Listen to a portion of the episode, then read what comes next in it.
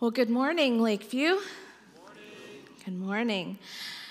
Well, when I was little, I developed a love for mysteries and just tales of suspense, mind puzzles, anything that kind of left you wondering, or stories of intrigue and suspense. Any of those kinds of things. Any anyone else in the room right there with me, like mysteries, anything that kind of gets you thinking? So, like three of you. That's cool.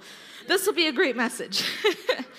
um, but for me, those have always been a source of excitement and um, just interest. And in high school, I stumbled across an old TV show called Night Gallery. Anyone heard of that? All right, it was first aired in 1969, so I know it's a little out of, out of my time, but it ran for three seasons, and each episode featured a handful of short, suspenseful kind of stories. But each one was a bit unique because the stories all started with a painting, a moment suspended on a canvas. And the host, a guy named Rod Serling, would begin each episode saying, Good evening, and welcome to a private showing of three paintings displayed here for the first time. Each is a collector's item in its own way, not because of any special artistic quality but because each captures on a canvas and suspends in time and space a frozen moment of a nightmare. And that's how he'd start the show. And then he would go on to introduce each painting, each story that it held. And the thing that connected these paintings and these stories was their oddity they're strange, sometimes mysterious, kind of disconcerting, spine tingling kind of nature. There was almost something uncomfortable about each of the stories.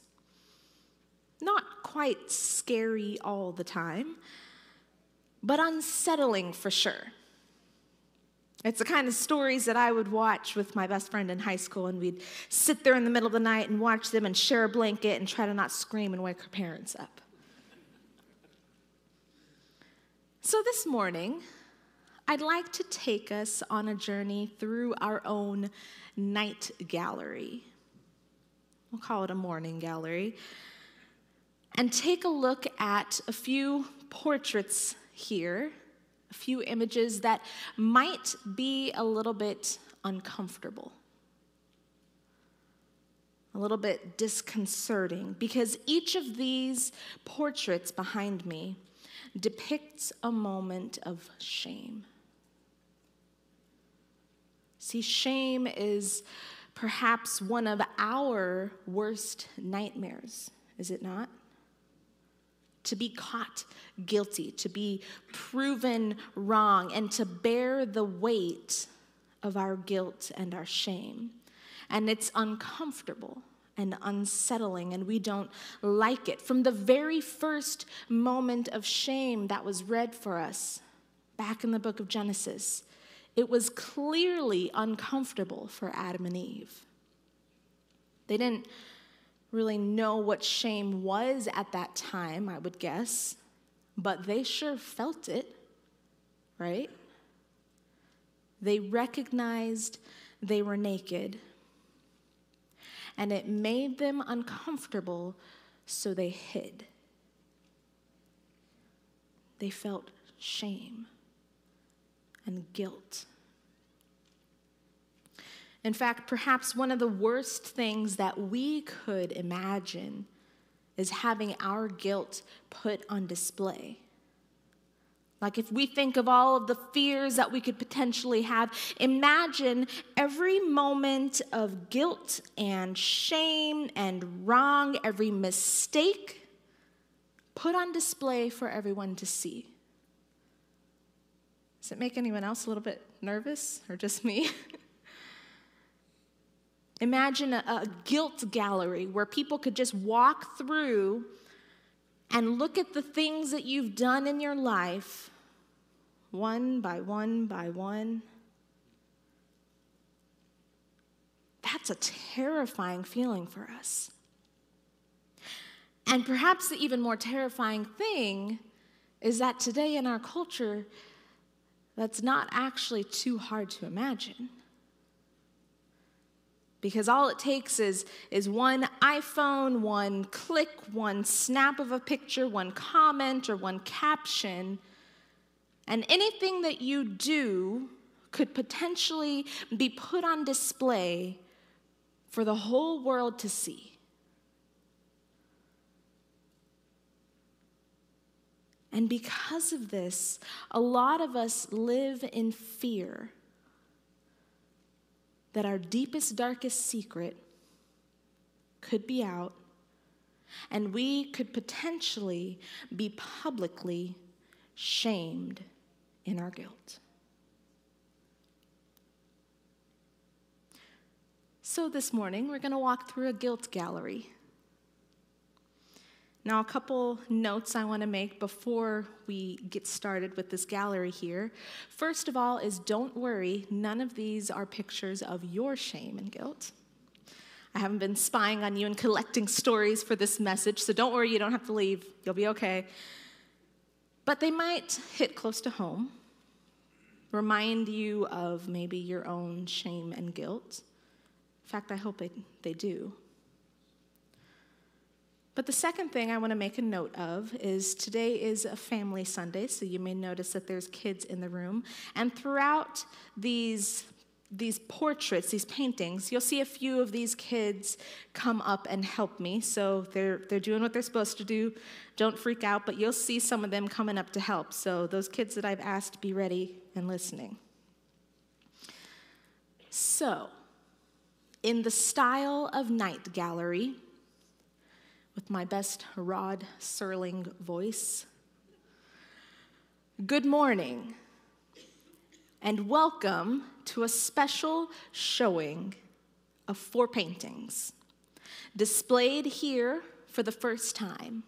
Each is a collector's item in its own way, not because of any special artistic quality, but because each captures on a board and suspends in time and space a frozen moment of guilt and shame.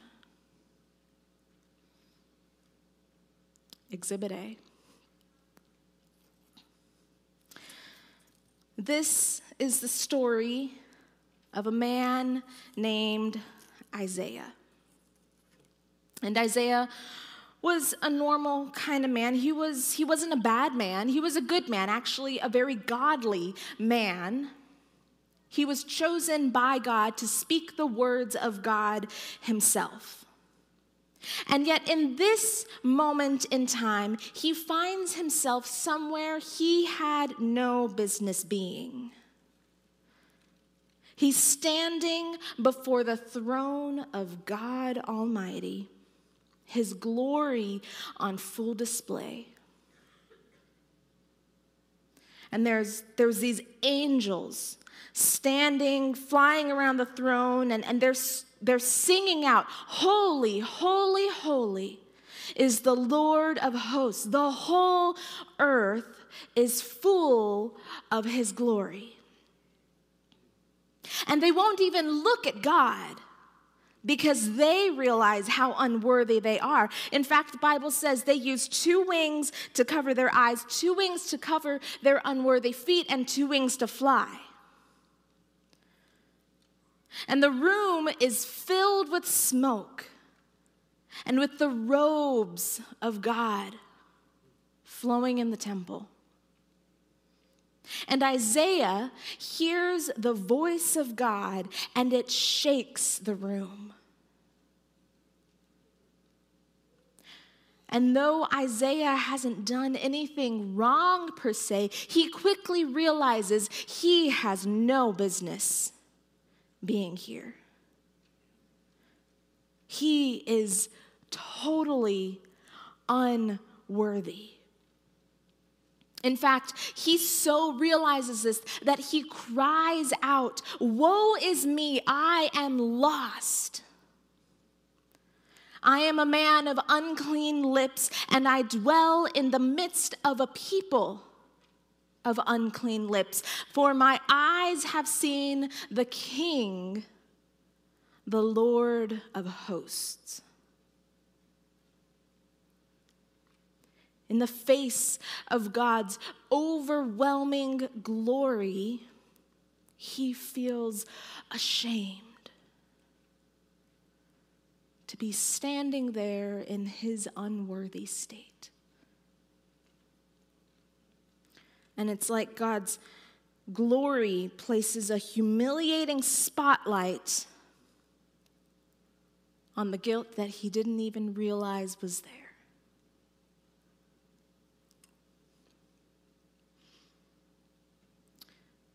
Exhibit A. Exhibit B.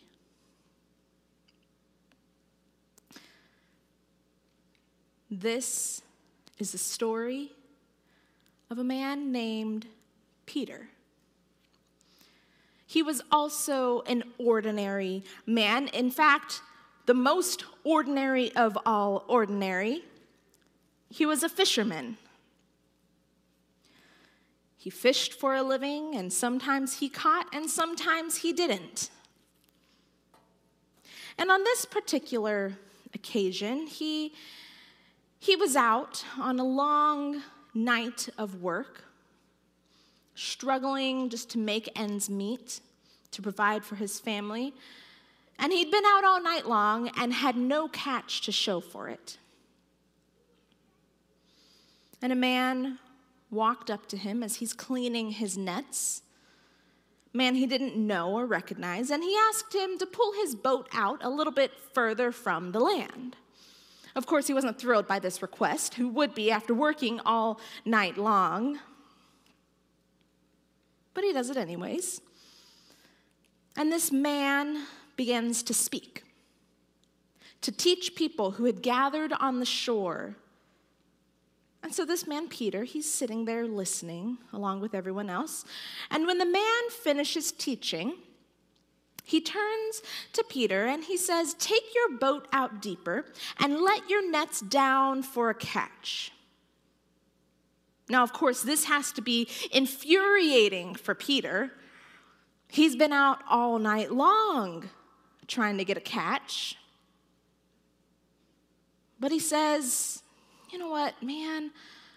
Uh, we've been out all night long. I'm tired. I, I'm ready to go home. But if you say so, I'll do it. Maybe hoping inside that he can kind of prove this man wrong, kind of stick it to him. So he goes out further and he puts out his nets and all of a sudden, the nets are filled with fish. They're beyond filled. They are they're breaking. They're so full. And he calls out to his friends and has them all come help him pull the fish in. They pull the fish in, they get back to shore. And in this moment, Peter realizes his unworthiness he realizes that he's essentially just, just told off someone who has far more power and authority than he does. And so when he gets to the shore, he falls to his feet, the feet of this man, and he says, Depart from me, for I am a sinful man, O Lord. In the face of this man, Jesus' abundance and authority over even the fish of the sea, Peter is ashamed by his own smallness and sinfulness. Who was he to speak back to a man who could speak such abundance into existence. Exhibit B. Exhibit C. Our third picture of shame is the story of a nameless man, at least to us.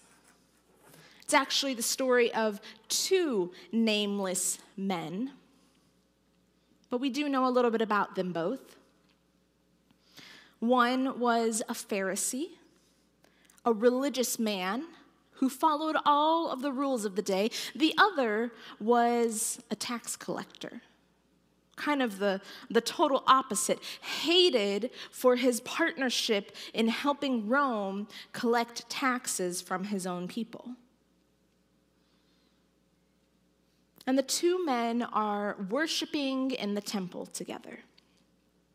The first man, the Pharisee, stands up and prays, thanking God that he isn't like other men. And we can assume that he is referring to the tax collector standing nearby, or at least the likes of him. And his prayer is, is a little odd. See, it sounds a little less like a prayer and a little bit more like a praise of himself. He's talking about how, how good he is, all the good things that he's done. Telling God how great he is. But the other man, the tax collector, is standing a ways off, and he won't even look up into heaven. He won't even lift his face up towards God. In fact, as he prays, he's beating his chest and he cries out, God, be merciful on me, a sinner. His worship seems almost a little bit like mourning.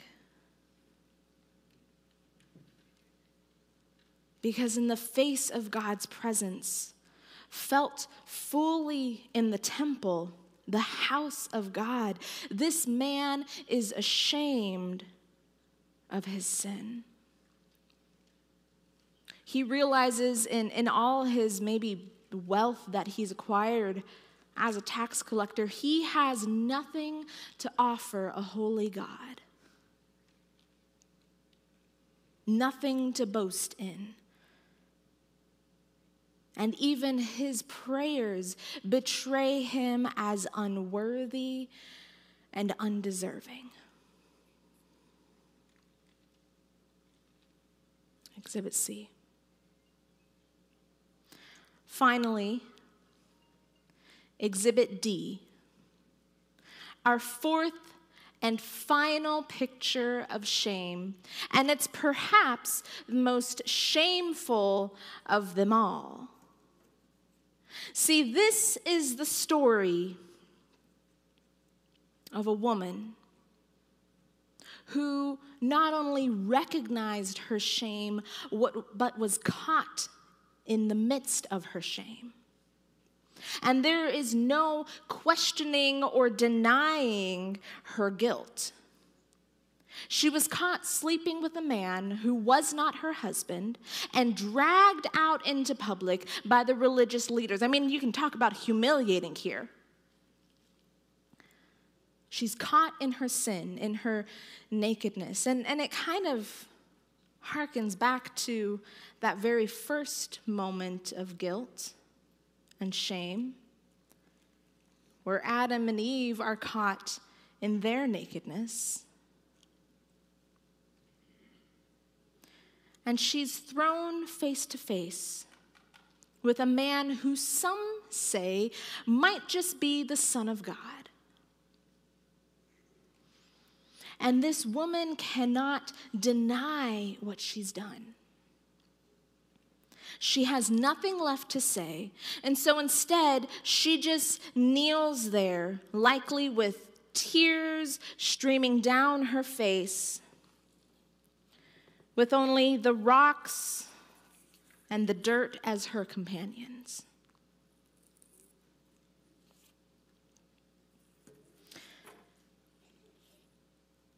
She's probably wishing at this moment that someone would just let her die. Instead of having to sit in the weight of her guilt and shame. And as she kneels there, face to face with her guilt, she hears the men around her talking, discussing her fate, because she knows as well as them, according to the law, she should be stoned.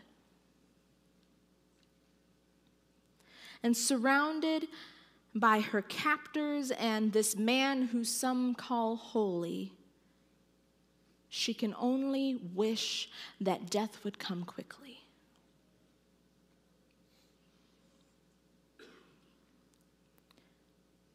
Shame is a powerful equalizer, isn't it? It brings onto the same level the prophet and the adulteress, the wealthy tax collector and the fisherman. And it forces us to come face to face with the true state of who we are. Guilty, unworthy, and sinful, and dirty. And we know inside that avoiding shame at all costs is the safest route in life. We know that to hide your wrongs and don't stand too close to someone who may shed a, a, light on you that makes you look worse and them look better. We know that that's just how you go through life, right? Avoid that, oh, avoid those things, avoid shame and guilt.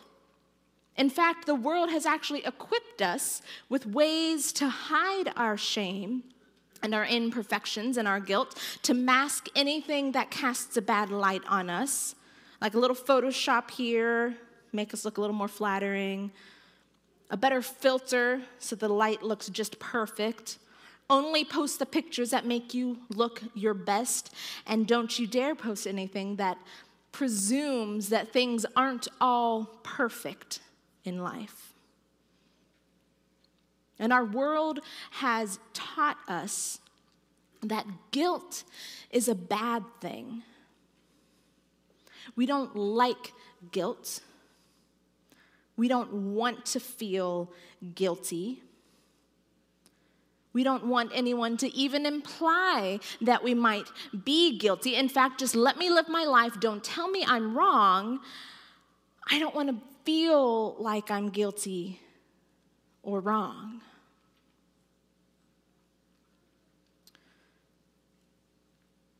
But what if guilt and shame is exactly what we need to embrace in order to experience something even more powerful called grace? What if it isn't until we come face to face with our guilt that we can realize that grace is even possible, that, that we realize that something beautiful that we don't deserve is actually available to us? Forgiveness. See, in each of these portraits of shame, it's after these individuals come face to face with their guilt that they are met with incredible grace. See, I didn't tell that part of the story yet, but it's after Isaiah proclaims his uncleanness that an angel takes from the altar of God a burning coal and touches it to his lips and proclaims him clean. and says, Your guilt is taken away and your sin atoned for. After Peter falls to Jesus' feet, saying, Depart from me, I am a sinful man, Jesus calls him into a greater purpose than just fishing for fish. He calls him to fish for men, to extend to others, to invite others to step into and experience his grace. It's after he faced his guilt. And after the tax collector left the temple, you know what Jesus said? Jesus said, That man, when he went home, was justified. Not the Pharisee, the man who came face to face with his guilt. He experienced rightness with God and God's grace. And then we have the woman in, caught in adultery, who was clearly guilty caught with her shame on full display. I mean, out of any of these, she's the one that we all know is guilty. Jesus forces her captors to come face to face with their own sin and shame, leaving no one guiltless.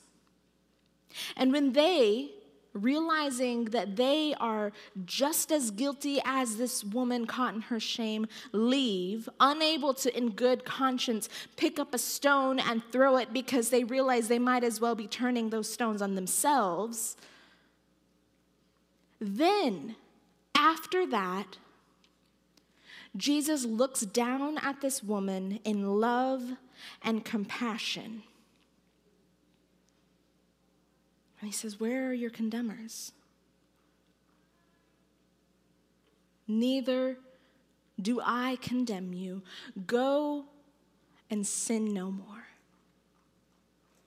See, recognizing and admitting our guilt is actually the gateway to experiencing God's great grace.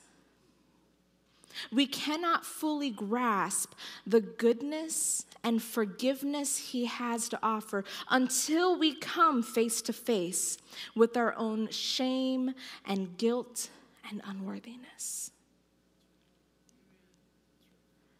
And the beautiful thing is that God invites each of us to turn in our guilt and shame in exchange for his grace. See, we may not have like a physical, literal gallery of our shame, our guilt, our wrongdoings on display for the world to see, but God actually does see every moment.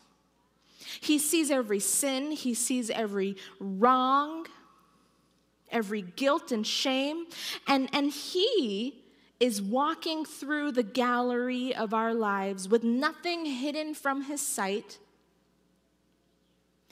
But as he walks through, he, being the great collector and restorer of lost souls, takes a look at those images of our lives and he says, I'll buy them all. Every last one of them paid in full. I want to buy them so I can restore them. Because God is good and gracious and loving. Paul, another man who was no stranger to guilt and shame, wrote in the book of Ephesians, He is so rich in kindness and grace, that he purchased our freedom with the blood of his son and forgave our sins. He has showered his kindness on us, along with all wisdom and understanding. See, where we see only our guilt, God sees an opportunity for his great grace. We have only to give him the key to the gallery of our hearts. Let him in so that he can begin the work of forgiving and restoring.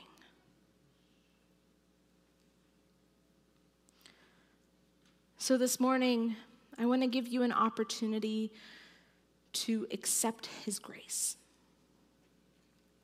And it requires you to come face to face with your guilt, to admit it, to confess it. But in admitting and accepting our guilt, putting it on display in the gallery of our life, we're also at the same time presenting it to God, who has already paid the price in full for our sins through the death of Jesus Christ on the cross.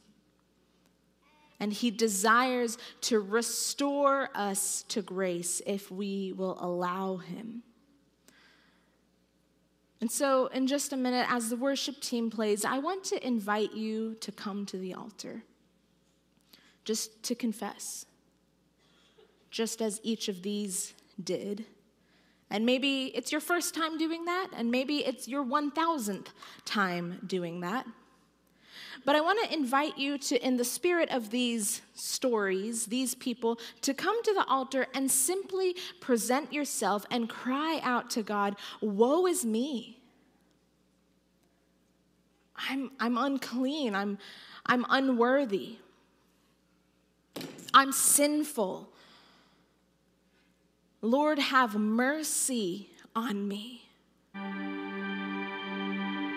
Because each and every one of us is guilty and shameful. And I want to give you time to symbolically put on display before God, not before the church, before God, as a way to invite Him to then pour out His grace. And after this time of response, if, if you feel so led to come forward, we'll return to our seats and we'll remember together the act of communion. A practice that isn't just a, a, ritual or a practice of remembrance, but it's actually literally an opportunity for us to experience God's grace.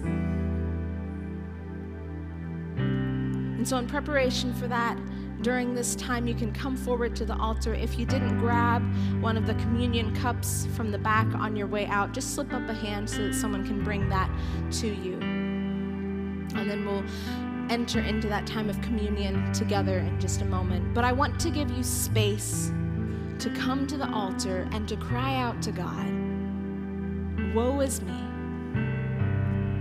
I am sinful. I am guilty. I am unclean. I am unworthy. Let me come face to face with that so that I can experience your grace.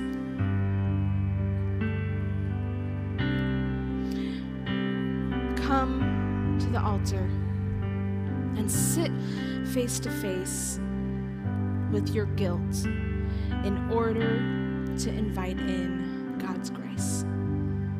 Would you come?